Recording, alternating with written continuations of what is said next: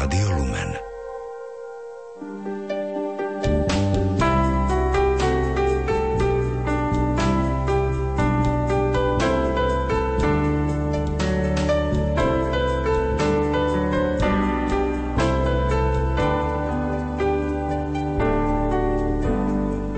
Milí poslucháči, v nasledujúcich minútach vám ponúkame program z Rádia Proglas – Veľké piatky v živote reholnej sestry Jany Gajdíkovej z kongregácie Cér Boskej lásky v Opave.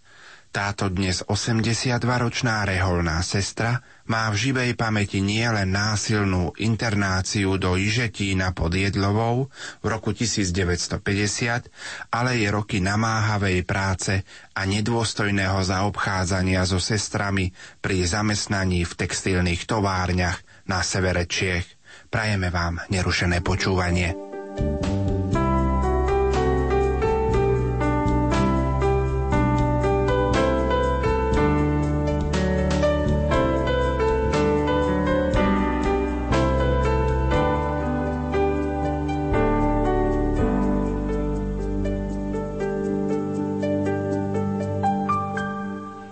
Když mluvíme o Ježíšově kříži, máme zpravidla na mysli Velký pátek a křížovou cestu na Golgotu.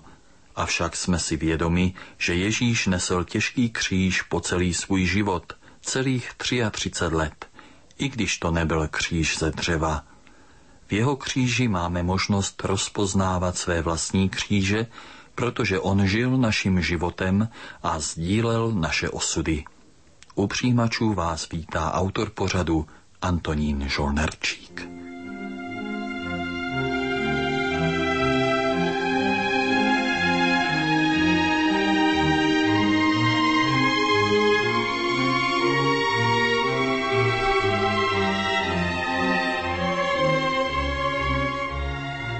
Nyní se nacházíme v návštěvní místnosti kláštera kongregace Cer Božské lásky v Opavě na Rooseveltově ulici a já u mikrofonu vítám sestřičku Janu Gajdíkovou.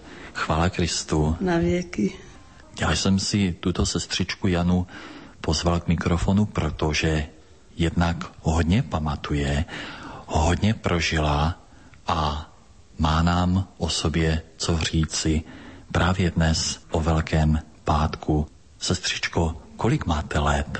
81, v červnu mě bude 82. To už je 82 velkých pátků prožitých. Mohla by se nám, sestřičko, říci, odkud pocházíte, z jaké rodiny? Pocházím z rodiny křesťanské, velmi živá farnost. To byla obec Ratiškovice na Slovácku, okres Hodonín. A kým byli vaši rodiče? Měli jsme v hospodářství. A měla jste i sourozence?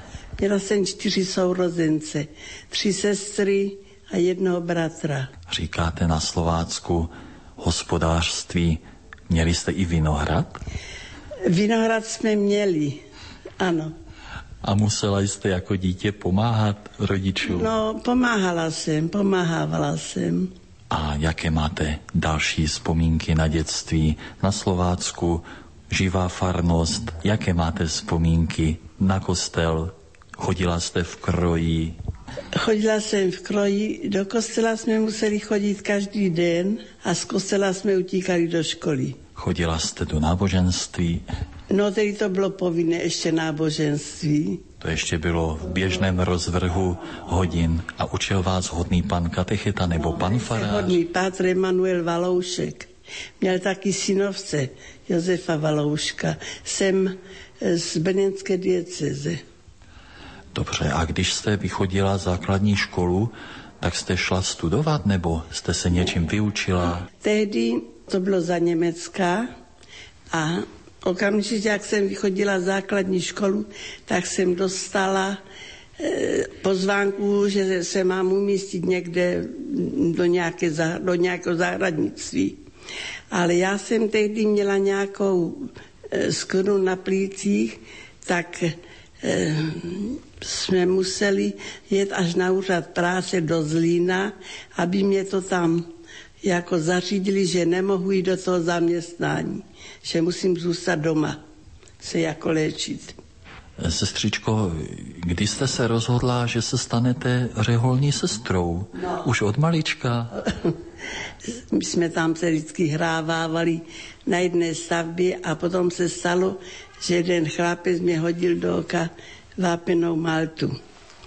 To byla velice tragická událost. Já jsem měla o to oko přijít. Byla jsem v nemocnici asi dva měsíce a nedávali moc naději.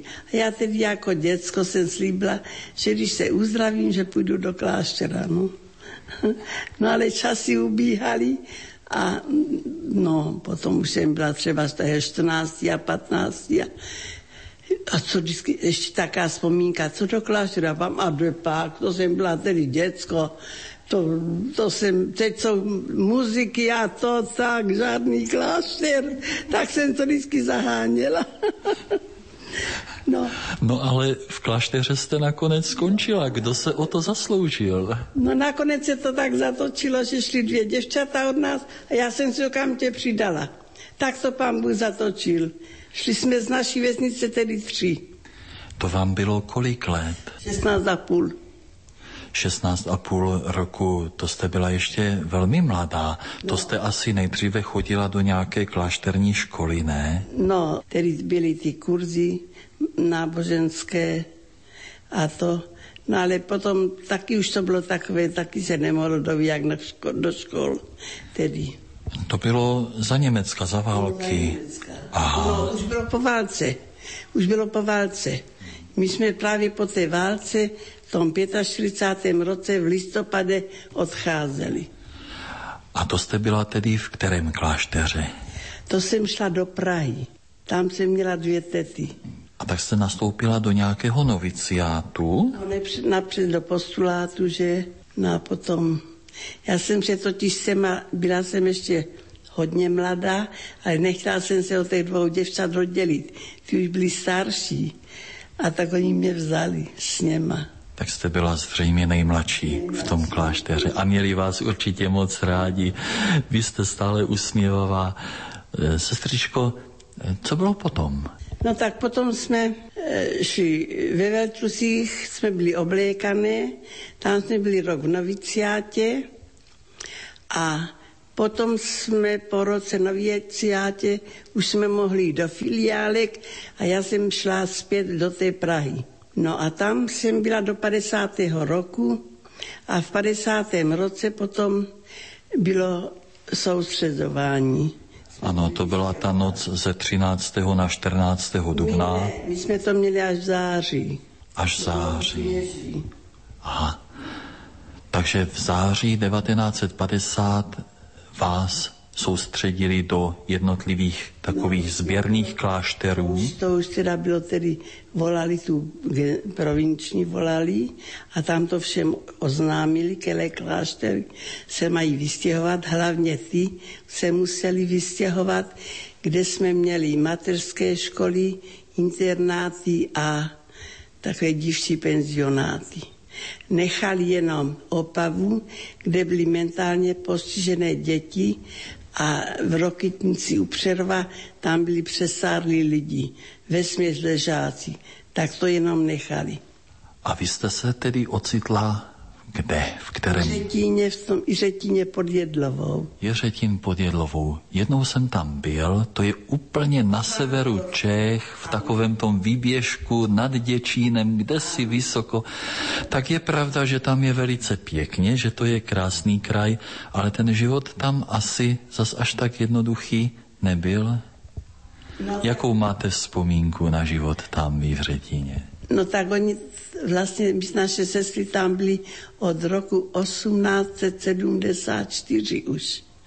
Takže my jsme tam nějaké to zázemí měli. Říkáte, že v Jiřetině byl tedy takový soustředný klášter.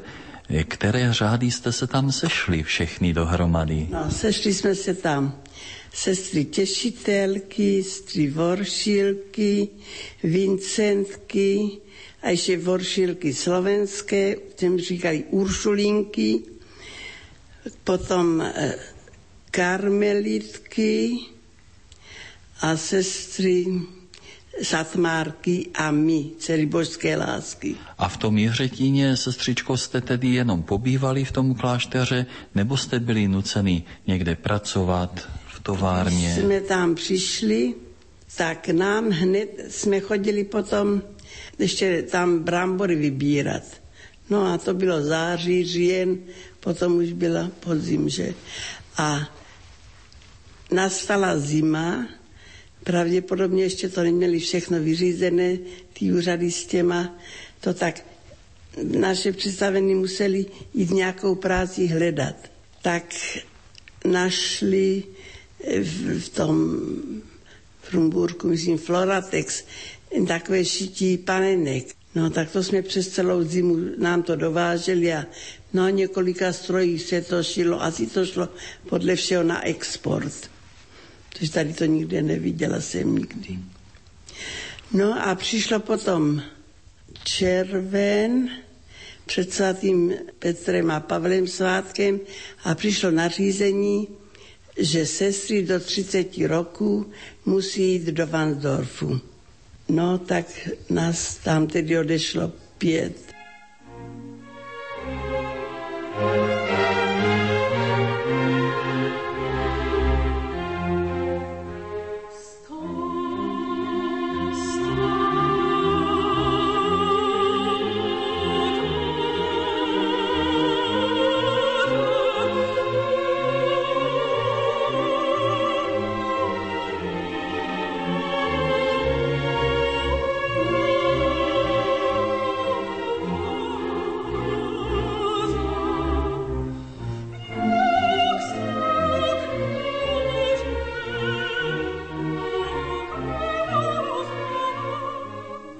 Vidím, že tady máte nějaké poznámky na papíru. Klidně nám to, sestřičko, přečtěte. Tak když nás svezli do Vansdorfu a trošku jsme se usadili, sjelo se celé církevní vedení. Církevní tajemníci z Prahy, paní Prečnerová a církevní tajemník z Liberce a z Rumburku. Byli jsme svoláni do společenské místnosti a řečnění počalo, že jsme ještě mladé, máme pěknou práci nám našli a budeme mít program dne. Ráno se bude začínat rozcvičkou, snídaní a půjdeme do práce. S našimi představenými přerušíme veškeré styky a tady máme svoji nadřízenou slečnu starou. Tomuto programu musíte se podřídit. Ještě bude i školení. My jsme se velice ostře bránili, křičeli na nás mluvit jen jedna. Když to my jsme nechtěli mluvit, byli jsme poučeni, že jedna mluvit nemá, že máme mluvit všechny. Oni byli tím naším rozhodnutím velmi zakročení. Oni mysleli, že nás zastraší a že my hned na to přistoupíme a hned, že se svlečem. No tak odjeli s nepořízenou a na to školení jsme chodili. A chodili jsme ještě do té, eh, do té továrny elite, kde se vyráběly punčochy. No a tam na to školení nás pořád vyzýval mluvit a my jsme se zase uradili, že nikdo nepromluvíme nebudeme nic odpovídat. Tak on párkrát přišel, potom ho to naštvalo a říkal, tak jo, němo, kurz jsem ještě neměl a já končím. No jo, vy jako sestřičky jste byli zvyklé udržovat silencium, ticho. A to bylo, sestřičko, školení politické nějak? Politické, politické, já. A pamatujete si něco z toho? Vůbec už nic nevím. Vůbec nevím co tam bylo. To je dobře. A tak eh, pana školitele politického jste znechutili, že jste s ním nekomunikovali. Co bylo potom? No on přestal. No ale za nějaký čas přišli znovu ti církevní tajemníci a tajemnice a znovu do nás. A my zase jsme a říkali, řvete tu jako jezuičtí psy. Bylo to velice ostré. A dostali jste se také nějak z kláštera ven třeba, nebo z té fabriky do kostela, nebo někam na procházku? Do, jsme, do kostela jsme museli vždycky ve štrůdlu. A my jsme jednou neměli, něco jsme potřebovali odčití, no ale my jsme to museli hlásit. A já jsem teď viděla, že tam dávali uhlí a bylo otevřené okno. Tak já jsem tím vyběhla a utíkala jsem. No, koho jsem naraz potkala? Toho jednoho církevního témníka. A teď mě hrozil. Teď já ze strachem, že budu mít nějaký postih. Prožívala jsem hrůzu, ale nic z toho nebylo. Tak to jsou skutečně bojové vzpomínky. Dobře, sestřičko, tak to jsme v roce 1951 no. a v tom Vansdorfu jste tedy dlouho nakonec nebyli. No. Kam vás odvezli potom? No potom do toho, do toho Maršova. Za to, že jsme tam nesplnili ty podmínky, které nám dávali, takže budeme potrestáni. No, ale my jsme pořád čekali, čekali a stalo se to v únoru koncem února 1951. Den předtím řekli, ráno přijedou autobusy, balte se a jedete pryč. No tak jsme, bylo to v zimě, sněhu, jeli, jeli a večer jsme dojeli do toho Maršova. A chodili jsme do továrny. Tam nám řečnili o tom, jak je to tam těžká práce a že ty lidi jsou rádi, že tu práci mají. A ten vedoucí nám řekl, no a ukážte se jako statečné ženy. No. no tak jste se určitě ukázali. no, tak teď jsme nastoupili do té továrny. A tam jste pracovali u nějakých pletacích strojů, nebo? Předpřádelna, přádelna, předpřádelna. My jsme dělali ty niti. Ty niti. Před přádelna to chodili no, takové e, ty chvosty a nám potom to nahoru už z, této, z té, té předpřádelny už chodili takové špůly jako palce tylněné. To. No a tam se to potom zpřádalo na ty niti. No opravdu to byla těžká práce tam, e, byla to, dole bylo prachu velice, tam se prášil žádné odsavače, prachu, nic, ještě velice zastaralé stroje. Nahoře zase bylo velice horko, říkali tam tomu mokrý sál. A určitě hluk také. No hluk, to, to tam nebylo slyšet nic. A tam v tom horním Maršově jste se střičko vydrželi jak dlouho? Jak dlouho vás tam trápili? Byli dva roky, až nás naši představená potom vytáhla. Ale co jsme tam teda zažili velice, velice tam bylo pěkné okolí, ale v továrně to bylo velice špatné. Byli jsme velice zlého mistra. Neměl vás rád? No, my jsme nesměli si ani svačit, že máme přídle, vzít kus chleba přídle, než toto byla tak špinavá práce. A on pořád chodil sem, tam a pozoroval. My jsme se napřed museli naučit to zapřádání, že? To jsme tady měli takové kužičky, to se chytne a potom se to stehvá. No trvalo nám to něco. Ale snažili jsme se, no. A ještě se tam musí být v takových silných dřevákách, protože tam pořád se polívá vodou tak tam byly nohy a nic jsme si nesměli sednout. Nic, pořád jenom na nohou. Svačit museli jsme jednou rukou a jednou pracovat. Si byla špinavá, jak to. A myslíte, že tak přísní byli i na ty civilní zaměstnance, kteří tam byli před vámi? Ne. S námi byli civilní zaměstnanci. Tam protože oni, byli, oni to už uměli. On řekl, když jsme domlouvali, já to mám nařízeno z hora. Setřičko, v tom horním Maršově jste byli do roku 1954. Eh, kdo vás vysvobodil z té fabriky? Byla nás naše sestra představená, která byla z Rokitnice u Přerova. Za žádnou cenu nás nechtěl pustit. Potom už jsme byli dobré pracovnice a říkal, tam ty marodujou a vy jste aspoň tady pořád, tak už jsme se mu líbili. A vyhrál, nikdy nesplnili plán, až my jsme tam byli. Velká slavnost byla, že byl splněný plán. No a oni tak říkali, že když je tam takové dobré pracovní zázemí, že by tam dali ty mladé děvuchy po škole.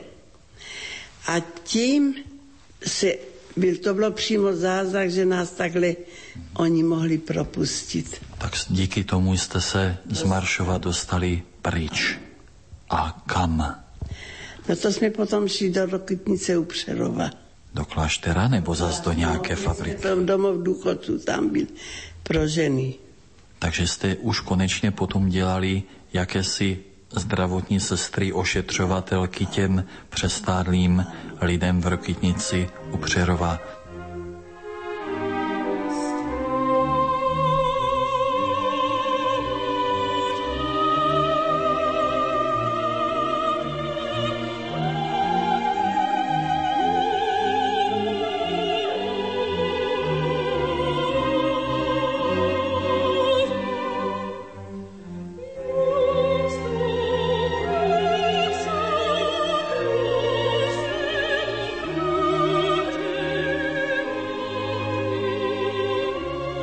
Roce 1989 byla revoluce, přišla svoboda, ale předtím jsme jeli do Říma na svatořečení Anešky České. Byla jste v Římě?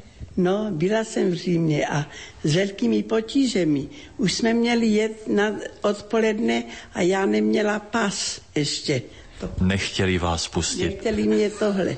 A že až přijedu, tak se okamžitě musím hlásit na úřadě. No, a byla jste tam? A už to nebylo. už jste to nestihla, už, už byla revoluce a, a už byl od nich pokoj. E, potom nastalo velké stěhování, si pamatuju. Sestřičky z Bílé vody zase rozešly se do celé republiky a z Jivřetina také jste byli vysvobozeni do celé republiky. Předpokládám, že už jste potom přišla sem do toho Mariana po revoluci, sem do Opavy. Nebo ne? Ještě ne, já jsem tam byla 20 roků. Ještě v tom Jiřetíně, to znamená až do roku 2010? Ano.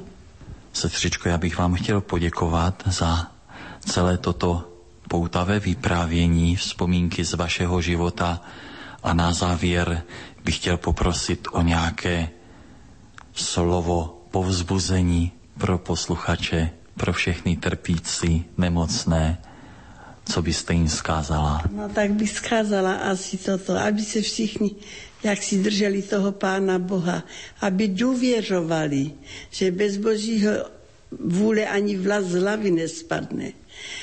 A já jsem teď zůstala na vozíku a jsem šťastná, protože se víc mohu modlit a obětovat se Pánu Bohu. Nelitujete toho, že jste celý život zasvětila Pánu Bohu, že jste v řeholnici? Nelituji, nelituji. Člověk, jak říkával jeden kněz, se musí vtesat do toho Krista. To utrpení, uměcné s ním ty Ježíšové velké pátky přijmout i do toho svého života. Sestřičko, moc krát pán Bůh zaplať. Ještě hodně božího požehnání, síly, zdraví. Vy jste tady zřejmě oporou, tady celému Marianu, tak ať vás pán posiluje a pana Maria, ať je stále s vámi. Pán Bůh zaplať a s panem Bohem. Nevím, jak to bude. S panem Bohem, pán Bůh zaplať. Vážení posluchači, Dnešní setkání se sestrou Janou Gajdíkovou je u konce. Pořad připravil Antonín Žolnerčík za hudební a technické spolupráce Marka Pospíšila. Pohodu s dalšími pořady pro